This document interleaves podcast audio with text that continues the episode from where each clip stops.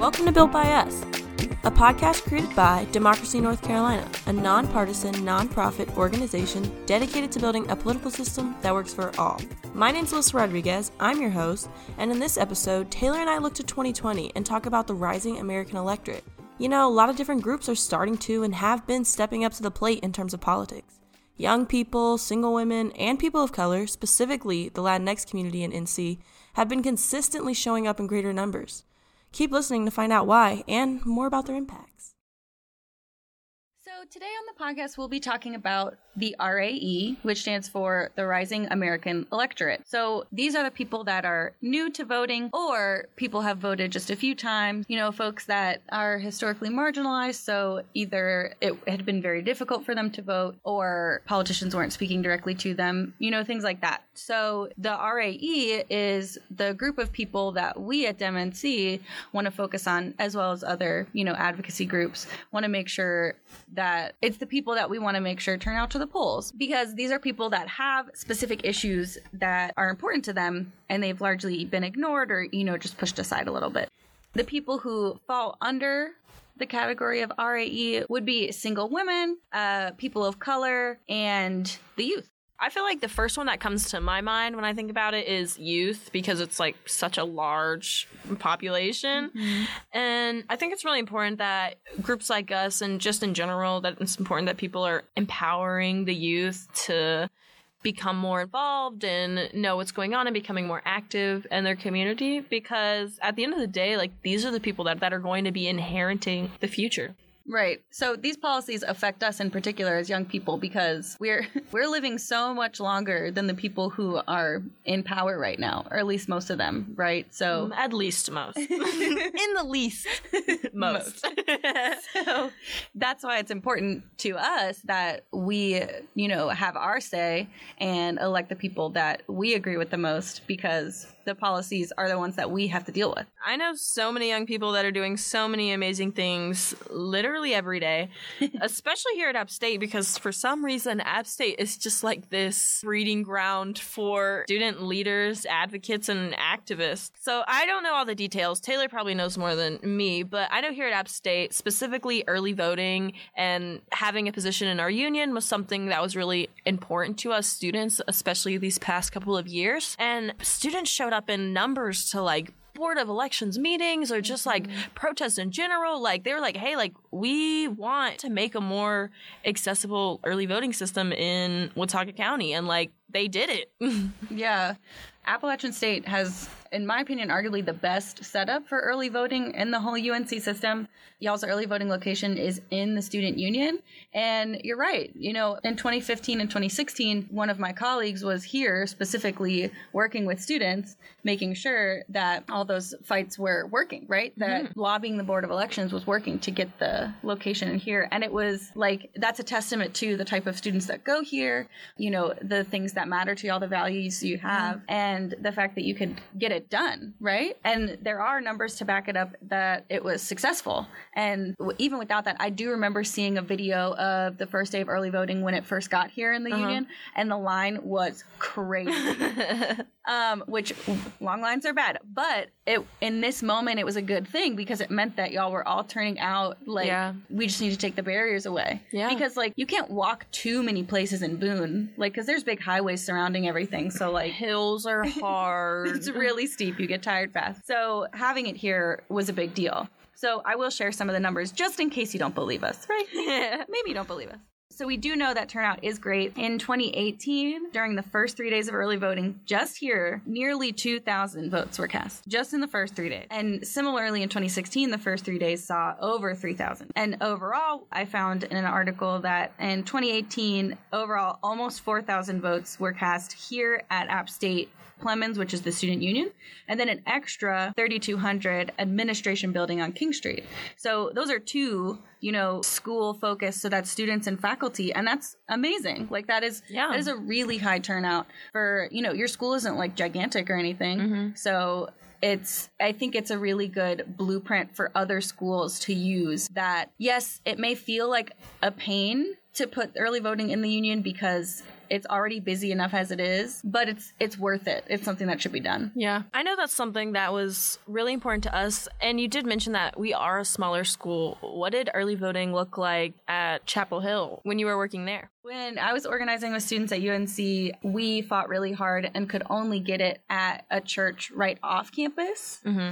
And so that was like, we were happy with that because it was really close, but we still had to, like, me and my students, like, we duct taped arrows onto the ground to create a path. So it was like a win, it was like a compromise. yeah. And, you know, I don't, I don't have the numbers in front of me, but turnout was still great, but we had to do so much extra work. Yeah. And I know that there wasn't a me on campus here in Yeah. 2018. So those numbers happened just because it was easy, right? So if there were organizers doing all that work, Yeah. it maybe could be a little bit higher. But taking away the barrier is like the most important thing. Yeah. And you said like there weren't people like you doing the organizing work here. And I think students realize that and they try to make up for that mm-hmm. themselves in a way. Yeah. I know so many people that spend so much of their time just focusing on like registering students to vote here or telling them how to or educating them on the elections that are coming up, who's in them. Just like they do so much to try to create an informed student body here at Appalachian State. And anytime I talk about things like this, the first person I think mm-hmm. of is Lee Franklin. Right. Best guy I know. I know Lee himself just last year, he served as the director of external affairs for student government. And so he focused a lot on that early voting in our union mm-hmm. during those 2018 numbers. And I know Lee was just like, Never in the office. He was always here way past five, just with forms and showing people where to go. And he was just so involved in that process. And he was so passionate about people using our early voting site and people early voting in general. Mm-hmm. And it's just really inspirational to see students like that. He sounds like a really great leader to have here on campus. And he is. when I mean I I've been doing political work since I graduated, but when I was in college, I was doing more like service work. Yeah. It wasn't exactly the same. And so I am always curious to hear about how like the super politicized students like come to be. Yeah. Uh, because for me it happened just like a little bit later. And I actually got a chance to sit down with Lee Franklin and to talk about his journey and how he got to this point of being just so involved. And this is what that sounded like. Hi, my name's Lee Franklin. I the way that I got involved in the political process was I had always been interested in politics, you know, throughout all of middle school and high school and all of that. But when I came to Appalachian State, it was right in the middle of the 2016 presidential election, and so I got involved with voter registration both through College Democrats and the Student Government Association. Now, both of those roles kind of grew for me. So I started, you know, doing voter registration with the External Affairs Committee in Student Government, and eventually I was able to move up and serve as the Director of External Affairs there, where I was advocating for students on really the, the local and the state level. With College Democrats, I eventually got a job with the local uh, Watauga County Democratic Party and served as their field director for three years um, and worked there for a very long time the reason I really enjoy politics is, and working in politics, especially in in being involved with the field, is that you can see the impact of your work in real time. Um, you know, we always say every vote counts, but especially on the local level, you can really see how every vote makes a difference. So that has been a really rewarding experience. We just had an election in November, um, obviously, where we saw the result be decided by less than 100 votes. And so it's pretty clear that, you know, the work that we do to get young people out to vote and it, you know can absolutely make a difference. The reason it's so important for young people to be involved is because you know this is our future that's on the line. I mean, not just in terms of talking about our environment, but in terms of, of, of what our government is doing. You know, are we going to have a government that is representative of, of the people you know, young people are a part of that. We need to be having our voices heard. Are the programs that the government will provide, will they be working? Will Social Security be funded by the time we're old enough to be recipients of it? You know, those are questions that have to be answered right now, which impact us more than anybody else as young people. And so that's why, you know, and of course, like I said before, the climate. you know, are we going to have a world to live in? Is there going to be food? Is our society going to be able to even exist in the future? That's you know where young people have to step in and make their voices heard right now. And the good news is there are a lot of young people who are eligible to vote who can absolutely change the outcomes of elections. In 2018, we saw the highest youth turnout in the past 40 years, and we saw a huge swing in the outcome of elections all across the country. And so it is very obvious that young people can make a huge difference, and, and we have to make a huge difference. And that's why we need to be so involved. Just from hearing what Lee said, it's obvious that students are passionate and care about these issues that are going on in our community. And personally, it's really inspiring to see because I feel like a lot of the opposition creates this narrative that students just don't care about voting or mm-hmm. they vote but they don't know what's going on mm-hmm. and and I just think that's wrong and it's underestimating a large population of our electorate, or at least our rising electorate. Mm-hmm. And I think it's unfair. It's an annoying thing that, you know, people like us have to like work to overcome because like when we say the opposition, that like means like people who who don't want us to vote, right? And when I yeah. say us, like youth, like we're talking about the rising, you know, the rising American electorate. Mm-hmm. So th- there are people that don't want us to vote because we have different new ideas. We want a shift in the power. And so the opposition creates this false narrative of apathy that we don't care, so we don't turn out. And if they say it enough, then the general public accepts it. Yeah, start to believe it. Yeah, so that's why you'll see certain like headlines will have that same vibe, you know, that like, will they care this year? You know, mm-hmm. and like we care all the time. It just depends on how hard it is to get out. Yeah. Um, especially compared to, you know, when you compare it to the, the general population, like we're not voting extremely less.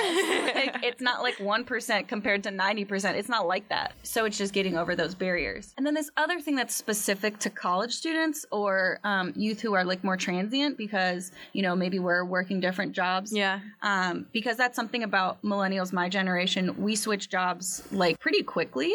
So we're moving around. Mm-hmm. College students are moving around. And this is something that isn't is makes voting harder, right? Because you have to re-register and all yeah, that. Yeah. But I remember hearing on our voter hotline last year, someone was taking a call and the what I could hear was like, "Oh, well do you plan to move back to your hometown? If you do, you should vote there." Or do you think you're going to stay yeah, in X city? I hear this all the time. Which is like I understand why you're asking that question, but legally, like there is a Supreme Court decision. Legally, like students can vote in their college town. Yeah. Like and thinking about like it's not just presidential, it's not just midterms. Like think about your municipalities, like your mayor and town council. Like you are allowed to vote where you live at the time because yeah. policies affect you at that time. Yeah. Right? And so I think it's frustrating that people still think about like, oh, well, like where do you really live? And I mean, when you think about it, people who are working a job job or mm-hmm. or going to school like they're there for a large amount of time yeah. still it's not like they're there for a week they're voting and they're leaving like right. they're there for a majority of the year when they are there. Right. Exactly. So it's like when I was organizing, I never tried to push students to do absentee at home. Yeah. Even if they were like, oh, pretty sure I'll move back there. But like plans change. Like you mm-hmm. don't know. Like you should just vote wherever. In my opinion, like I think voting in person is the easiest thing. I mean, sometimes you can do absentee, but like I don't know. I don't dress male necessarily. I mean, I know which is really inopportune with the whole system we have here. I don't, I don't get to see the ballot go. I don't get to see a count. So like, I love like voting in person. And so it's just like, I want you to vote in the way that you're most comfortable. And if you don't know where you're going to be living next year, that's fine. Like, yeah. just vote where you live. And in all these issues we're talking about, I always see young people like at the forefront of these fights mm-hmm. that I feel like we never thought we would be having to fight in yeah. a way. And I always think back to like these slogans that people have been saying are like children are the future and and it just kind of leaves it in this place where it's like we have to fix it like it's our responsibility to fix mm-hmm. the future for ourselves. Mm-hmm. And I feel like it's a little unfair and lazy. yeah that's something that we talked about a lot this summer with the the Dem summer students because you're right like it has become our responsibility as the youth because this is our future to inherit. So yeah. so we care so we want to fix it but how how irresponsible is it of people in power right now? Like spec- yeah. like it makes me think of a lot of like all the climate change stuff. Like yeah just like destroy the earth cuz i'm going to die soon. Yeah. And so it's pretty frustrating that it that it has become our responsibility because older generations and the people in power who are making decisions that are bad knowingly like they're knowingly making mm-hmm. bad decisions whether it's it has to do with climate change or suppressing the vote making bad decisions to create a future that could be worse so we have to fix it Yeah. so it's like it sucks but we're all we got so we have to do it It's like there's not really another option. right And it's unfortunate, but here we are that's where we're at. and young people aren't the only people who are victims of their circumstance in a way. Yeah, as as I said at the beginning, another group of the rising American electorate are people of color, and so you know those are folks with all different backgrounds and all different stories. Um, and so if you wanted to hear a snapshot, our podcast last week was about the Latinx community, and so they're one of the groups that would fall into this category. Um, and then, like I said, another category would be single women, single mothers. You know, I guess I'm technically single. I'm unmarried. Um, so you know we have as as single women we have more specific issues that are have to do with us you know because i myself all my friends you know people i know like we're all very serious feminists like mm-hmm. with the me too movement and everything that's going on in terms of you know like the equal pay act that's been trying to go around. These are issues that matter to us. And again most of our representation doesn't Yeah. look like that Obviously, like single women hold a lot of different identities or have the ability to hold a lot of different mm-hmm. identities. And with that comes a lot of different issues that are specific to sometimes each of those individual identities. And so a lot of single women or single mothers have a lot of things that just matter a lot to them, like childcare mm-hmm. or their children are in schools or reproductive rights or mm-hmm. equal pay. And there's just so many intersectional identities that have so many different issues that are in their lives that they have to start they if they aren't voting for themselves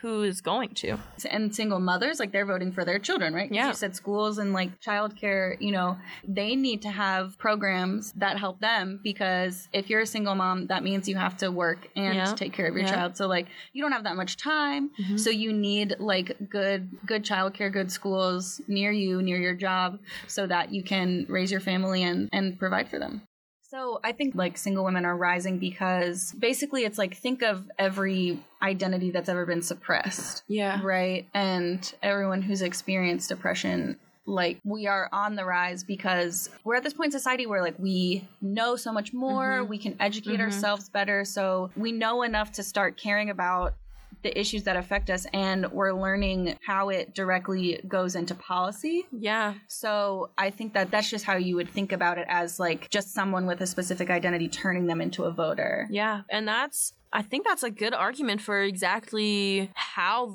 this rising American electorate is rising. Like, a lot of us are learning a lot more about our government than we knew before, and we are becoming more informed on these issues that are becoming more relevant in our lives. And so it just makes sense that these groups that now have an adequate amount of access to this information are like, hey, mm-hmm. we need to start doing something about this. I don't like it. Yeah. Yeah. And so it just makes sense that these people with these different identities are starting to show up in larger numbers.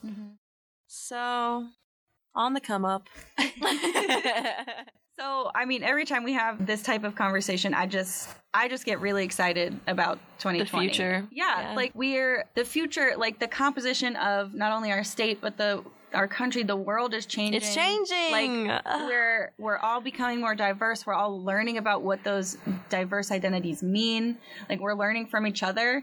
And so like even though some things are hard and we have to Yeah. fight like a lot of shit, it still feels exciting. Yeah. It's still really exciting Yeah. that this is happening. it's gonna get better. Yeah, we're going to see change. Mm-hmm. Wait on it. Go vote. So we hope you show up to vote in 2020, primary and general, both times. both times. and by doing so, you'll be helping us create a North Carolina that is built by us. And thank you for listening to this podcast made of, by, and for the people. Bye. Bye.